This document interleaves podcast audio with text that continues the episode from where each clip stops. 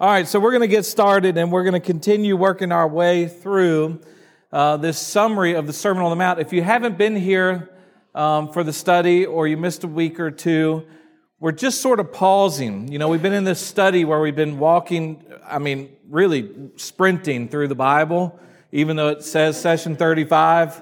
It's been a, a really rapid pace that we've been keeping through the Bible, but we're trying to pause here in the Sermon on the Mount and just take some time to uh, to examine it more closely. It's like a little super highway in here, man. Um, so, so we're just sort of trying to get a summary this week, and then two weeks from now. Keep in mind, next week is uh, the first Wednesday of the month, so we don't meet together. And then the week following that, we'll wrap up the Sermon on the Mount. But it occurred to me uh, this this afternoon as I was writing up my outline that I think that there's a good, like, teachable moment here when we transition from chapter 5 to chapter 6 as far as just how you handle the scriptures, how you handle the Bible. You know, your Bible is divided up, all of us know this, into chapters and verses. And so uh, those are good. Those are references for us. Those help us to be able to find things easily. But we know that really the chapters and verses in our Bibles were put there long after uh, the writers wrote these things. So the chapters and the verses in our Bibles appeared roughly about 600 years ago. That's when they first started to come about and be used. The problem is, even though they're good for reference, the problem is a lot of times in your Bible, what will end up happening is, is we, we will be reading through the Bible and we'll see a chapter break or a paragraph break or uh, some type of header that, that announces something different is happening.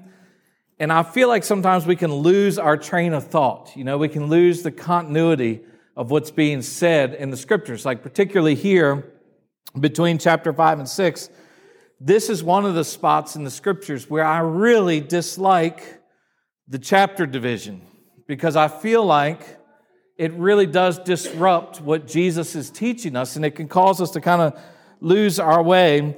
Uh, and the reason I dislike it is because I feel like chapter 5, the Sermon on the Mount, the first chapter of the Sermon on the Mount, and chapter 6 are almost just like one continuous thought. You know, one continuous teaching. And I want to share that to you. Remember last week I said there was a, a key verse in chapter 5, and the key verse in chapter 5 is chapter 5, verse 20. I, I think that really is the key verse in the first chapter of the Sermon on the Mount. And he says, Jesus says, For I tell you, unless your righteousness exceeds that of the scribes and the Pharisees, you will never enter the kingdom of heaven. Now, just by way of review, how did the scribes and the Pharisees um, sort of measure their righteousness? You, you remember we talked about this last week, kind of at length, if you were here. They measured their righteousness, it, it was through outward appearances. Remember, that was their thing, is religious duty, doing the things that you should do religiously. Like if it was, if we were going to translate it into our modern day, we would say that the Pharisees were people who made sure they were at church 10 minutes early every time the doors were open. They gave their tithes. They made sure to sing the songs. They made sure to bow their heads. I mean, just all the right things. And these aren't wrong things to do, but they would have just made sure to do everything outwardly. You know, and Jesus condemned them for this in Matthew chapter 23. Let me read you a couple of these where he says, uh, they do, and he's talking about the scribes and the Pharisees, and he says, you know, they sit on the seat of Moses, they teach you the law of Moses. So, whatever it is that they're teaching you to do, do the things that they're teaching you, but don't do what they do he says, because they do, in Matthew 23 5, they do all their deeds to be seen by others. That was the summary of the scribes and the Pharisees. They do everything they do because they want to be seen by others. Later on in that chapter, Matthew 23, verse 27 and 28, he says, Woe to you, scribes and Pharisees, hypocrites.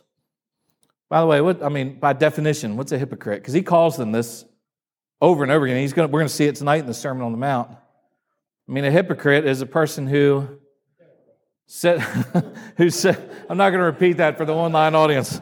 A hypocrite is the, the one who says they're going to do one thing and does something else, you know, or claims to do something and doesn't do it. So he says, You hypocrites. He says, You're like whitewashed tombs, which outwardly appear beautiful. So there's this outward appearance of beautiful in your religious duty, but within you're full of dead people's bones and all uncleanness. So you are you outwardly appear righteous to others, but within you are full of hypocrisy and lawlessness. And so what Jesus is condemning in the Pharisees is this uh, outward religious appearance that isn't connected to a heart that wants to please God. And remember, that was everything I tried to argue for last week was that chapter 5 is really about the motivation of your heart. Jesus is talking about our heart and the importance of having a heart that's concerned with pleasing God. If you're doing all this stuff just to do it, but your heart isn't motivated to please God, then everything that you're doing is empty. It won't be accepted by God. We see that all over the scriptures. Now, we don't leave this behind in chapter 6. This is why I don't like the chapter division at chapter 6. I think it should have just been a long chapter 5. But we don't see it. We don't leave it behind in chapter 6. It carries right through in the beginning of chapter 6 so if you go there, Matthew chapter 6, verse 1 and 2, and you can see this all over in everything that we're going to look at tonight, and just kind of get the flow of thought, how it continues. He begins Beware of practicing your righteousness before other people in order to be seen by them. For then you'll have no reward from your Father who's in heaven. Thus, when you give to the needy, sound no trumpet before you as the hypocrites do in the synagogues and in the streets that they may be praised by others. Truly, I say to you, they have received their reward. So he's just continuing the same discussion, right? Make sure your heart's right with God. Make sure the things that you're doing are motivated by a heart that wants to please God and not men. And he says, but beware of doing these things. They just want to be seen and praised. And that just continues all through. You'll see it all through these in verse 5, for instance leading up to the Lord's Prayer. And I think it's interesting that sometimes we isolate the what we call the Lord's Prayer or the disciples' prayer, however you want to define it. We isolate that as sort of like the, the big thing in chapter 6. But I think that the big thing in chapter 6 is him continuing to teach us that you need to do things to please God and not men. Your heart has to be concerned with pleasing God and not men. So as he introduces the prayer, he says, When you pray, you must not be like the hypocrites, for they love to stand in the synagogues and at the street corners that they may be what? Seen by others. Same thing. Truly I say to you, they have received their reward. So it's just the same thing over and over and over again. He's warning us about practicing empty, external religion. You ever been guilty of that? I mean, come on, we've all been guilty of that, haven't we? Like just empty external religion going through the motions, and it doesn't end there. So I'm not going to deal with the, the prayer. You've probably had enough Sunday school lessons and Bible lessons on that over the years, but just keep on going with this thought. Look at verse 16, where he says, And when you fast, do not look gloomy like the hypocrites. It's like his favorite word for talking about the religious people. For they disfigure their faces, that their fasting may be what? Seen by others. There it is again. Truly I say, they have received their reward. So it's still a matter of the heart. It's still the same thing. And then in verse 19, he takes us subtly different direction. And that's where we're going to kind of try to focus as we move on past that initial argument. I think chapter 5 and all the way through until we get to verse 19, Jesus is just dealing with our heart. It's such an important thing for us to have our heart right with God, for us to serve with a heart that wants to please God, for us to be able to sing with a heart that wants to please God, for us to teach with a heart that wants to please God. You know, one of uh, the things that my dad told me real early on in ministry, which has helped me to endure all kinds of seasons of discouragement and everything else, is he says, Son, when you preach, and keep in mind, when I was at my first church, like in the county that I lived in, the, I think the biggest church in our county, maybe I, I could be wrong, but I'm pretty sure I'm not wrong. I think the biggest church in our county, which was like a mega church in our county, had about 100 people in it, in the whole county. And so most of our church, and we were like a, a bigger church at a solid 38 every week. I mean, we were, we were killing it. If I walked out and saw the attendance board, Chuck, and it said 42, I was like, man, we crushed it today, you know? But I, am saying all that to say, like, the first couple of years of pastoring, I was in a little tiny church building preaching to little tiny crowds and sometimes feeling incredibly discouraged. And my dad said to me, son, just remember when you preach, just preach to Jesus. When you teach, just teach for Jesus. Just concern yourself with Him, and, and everything else you do will follow. And I think it's so important for us always. So easy to get discouraged in serving. It's so easy to get discouraged in, in doing the right thing or, or even in a worship service. But if we just focus our hearts on Jesus, everything else tends to be able to fall into the right place. So he does, discusses that over and over again, trying to draw us away from external religion and point us back to the internal reality of our relationship with God. And then in verse 19, he takes sort of a new turn and he turns his attention from the practice of religion really to the things that surround us in life, the, the possessions that we have in life. And this is a familiar, super familiar passage of scripture. But in verse 19, if you're following along, he says, Do not lay up for yourselves treasure on earth, where moth and rust destroy and where thieves break in and steal, but lay up for yourself treasures in heaven, where neither moth nor rust destroys and where thieves do not break in and steal. I think verse 21, which we'll talk about in a few minutes, is important because here, once again, this continuity of thought. He's dealing with what? Our hearts, right? Where your treasure is, your heart will be also. He's still dealing with the heart, but now he's going to deal at it with a different angle. Now he's, I think, more so dealing with your private life, whereas before he was dealing with your, your public religious life. Now he's going to turn to your private life and the things that are important to you privately. And he says, he, he really warns us here in these passages against treasuring two types of things. Really, two uh, big things here that he's talking about. Anybody want to take a shot at just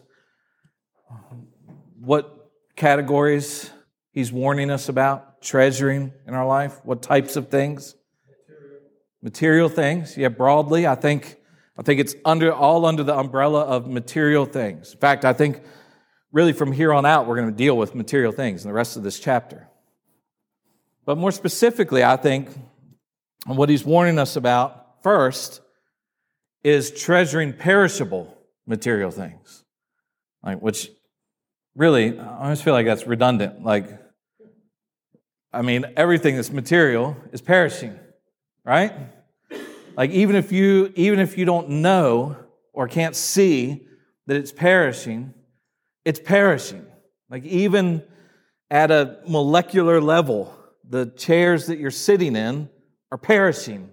They're, they're literally falling apart as you're sitting in them. You just can't see it because it's such a microscopic perishing. Everything is perishing. But he warns us about perishable things, and he does it by using two important words where moth, first of all, destroys. And how many of you worry about moths destroying your stuff? I don't worry about moths. I don't think any of you worry about moths. I hate moths. I don't like moths, but I don't worry about them. But for these people, keep in mind that we're reading in the context of the first century. Jesus is talking to people. For them, this would have been a big deal because one of the ways that these types of people measured wealth or stature was in the clothes and in the linens that they possessed. And what's the greatest enemy of those type of things? Moths. And so he's saying, like, it, don't, don't value these, these things that seem to gain you status in this life. They're, they're perishable. You can hang them up and you can treasure them. And then you might go to check on them someday. You haven't seen them in a while. And the moths, while you didn't even know it was happening, have come in and destroyed. And it's all gone. And then he uses this word for some weird reason that's translated rust in the English Standard Version. I don't even know why because it's the word worm. I don't know why the English Standard Version and others translated it rust. It's just the word worm. And it wouldn't have even made sense, really. It's one of those quirky things in our Bibles. But the principle is the same. Like when we think of rust, we think of what? Like something corroding away, or, you know, sort of, we have this idea of corrosion, something that was good and now it, it's been eaten away at by rust. Well, the same idea here because another way that you measured wealth in those days was by storing up grain, storing up all sorts of um, um, things that you could harvest into your storehouses. And unfortunately, in those areas, they would have these worms that would burrow into these grain storehouses and without you knowing that it was happening, they could get in there and they could just destroy everything that you stored. You couldn't see it happening. You didn't know it was happening, but it was sure enough happening. And so he's warning us about these perishable things, these things that just so easily, while we're not even noticing, perish. They're gone. Don't treasure these things. But then he talks about another uh, thing here. He says, the thieves. There's a difference between moths and worms, and thieves. I think thieves speaks to, you know, the moth and the and the worm or the rust is something that happens over a period of time. It's just sort of happening behind the scenes. But a thief, how many of you ever been stolen or had a thief steal from you? Terry, I remember your truck being broken into and like, didn't you tell me your car got stolen once, Stephen? Yeah, and I have a bunch of brothers. Yeah, yeah, that too. Yeah. But a thief, uh, when, when a thief comes, it's just sudden. And the thing that you possessed, it's not that it's less than it was, it's just gone. It's just suddenly gone. You don't have it anymore. And so he warns us about treasuring things that can be taken away. I, I remember we had a friend in North Carolina. Uh, was a friend of Caitlin's, and we knew the family, and we lived just right around the street from each other. And and we lived in a really rural area out there and, and just um, tobacco and cotton fields and flat land. And we left one evening to go out and uh, run, run to the store. It was about 20 minutes away. And then, so we left, drove out the road to the store. Nothing was happening. We went to the store just real quick, turned around. So maybe 30 or 40 minutes had gone by. And as we're driving along, we can see a glow, you know? You see a glow sort of heading towards the direction you're going. You think, man, what is that? And as you get closer, you realize something's on fire. And as we got even closer, we realized that it was our friend's house that was on fire. And when we got there, I mean, by the time we got there, it was literally gone. Wasn't built very well, obviously, but in the span of, I mean, just think of this in the span of 30 or 40 minutes, you go from everything you possess is fine, everything's good. What happened was their son, I can totally relate to this now that I have a boy. Their son found a lighter and was lighting, you know, the, the fuzz that falls out of your box spring? He was just lighting that fuzz and letting it fizz up. Well, he hit one that was bigger than the others and it just caught the mattress on fire. And before they could just make sure they were all all right, the house was engulfed and burned. But imagine that. In, in 30 or 40 minutes, everything you own is gone. And that's exactly the image, I think, of the thief. It's not necessarily about an actual thief as much as it is just the things that can be taken away from you in the blink of an eye, just gone. And I also want to be clear that Jesus is not saying that it's wrong to have things. It's wrong to have nice clothes and linens and storehouses of grain and, and nice stuff. You know, he's not saying that, but what he is saying is that it's wrong to treasure those things above your relationship with your Father in heaven. That's the whole point here, not to treasure those things. And so this is really a statement of contrast, right? You see the contrast? He's just saying, he's not saying don't have these things. He's not saying that at all. He's just saying don't treasure these things. Instead, lay up your treasures in heaven, where neither moth nor rust destroys, where thieves not break in and steal. For where your treasure is, there your heart will be also. So, really, we, we have a choice to make here. And this is a heart choice, which is why he ends with verse 21, which I'll touch on in a minute. But we have a choice to either value and treasure, which is really what treasure means, just to value something highly. So we can value the, the temporary things that give us temporary joy and reward, or we can choose to treasure and value things that are heavenly and eternal, things that give us lasting and eternal joy and reward. And what would you rather have? I mean, just objectively speaking, you want things that fade, that go away, that can be taken away, or do you want things that can't be taken away? I mean, we all know objectively what the right answer is, right? But we struggle in this life not to fall in love with things. I love what uh, C.S. Lewis said on this. I love this quote. He says, It would seem that our Lord finds our desires not too strong. He's talking about desires for, for to have things that make us happy. He says, It's not that our desires are too strong, they're too weak. We're half hearted creatures fooling about with drink and sex and ambition when infinite joy is offered us, like an ignorant child who wants to go on making mud pies in a slum because he cannot imagine what's meant by the offer of a holiday at the sea. We are far too easily pleased. In this life, these temporary things, these things that fade, these things that can be taken away, he says, Uh, Jesus says, don't treasure those things. And what C.S. Lewis is getting at is that we're, if those are the things that we love and those are the things that we treasure, we're far too easily pleased because there's something much greater being offered to us. And that's exactly what Jesus is getting at here. So he concludes by saying, where your heart is, or where your treasure is, there your heart will be also. I think this verse is so important. I only have four and a half minutes left. So let me just say that if you read on the end of chapter six, he teaches us about anxiety and worry. How many of you worry about things? All right, worry is a sin. Like I just like I literally I just feel like I should say that. You can go read it because if Jesus tells you not to do something, this is like one of the we have unpardonable sins that we make or sins that we make unpardonable that aren't unpardonable. And then we have things that are sin that we decide aren't sin. Really weird how we do that.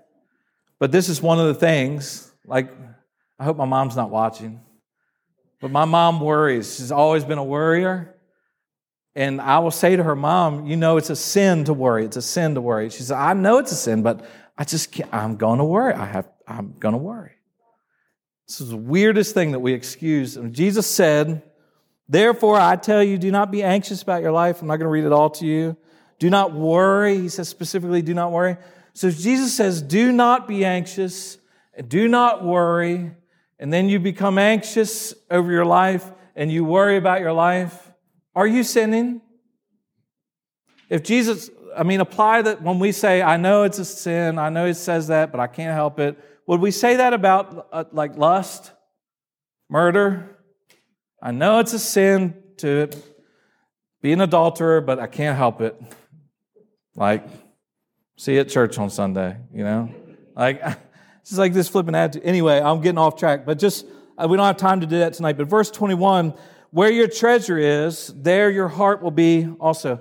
Uh, I keep going back. Let me say one other thing about worry. Worrying is like the biggest waste of time. Jesus says it's a waste of time. You know why it's a waste of time? Because if you can change something, just change it. Stop worrying about it and change it. And if you can't change it, Stop worrying about it because you can't change it. So if you're worrying about it, you're torturing yourself for absolutely nothing. Does you no good to worry over anything. Verse 21 Where your treasure is, your heart will be also.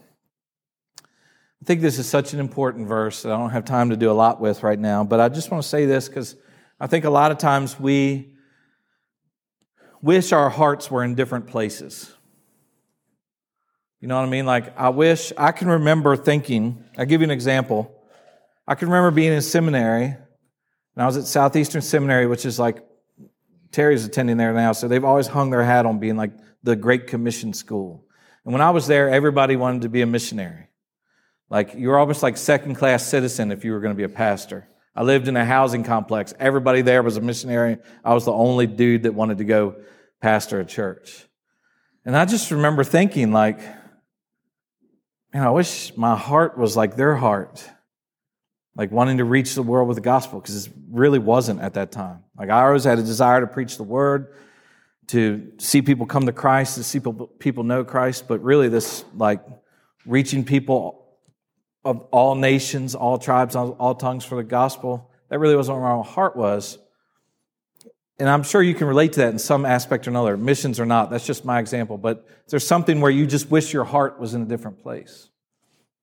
Now, I think what we can learn from this is that if you want to change your heart, I think we think this is the opposite. I think if you want to change your heart, change your treasure. You, you can choose the things you treasure. I know some things you just like and you like them because you like them, but you can choose to treasure things, can't you? Like you can choose to go to an antique store. I don't care about uh, anything about antiques. I could choose to go and buy an expensive antique. It doesn't really mean anything, doesn't really excite my heart, but I could choose to go buy something and put it in a safe place in my house and and treasure it and protect it and make sure.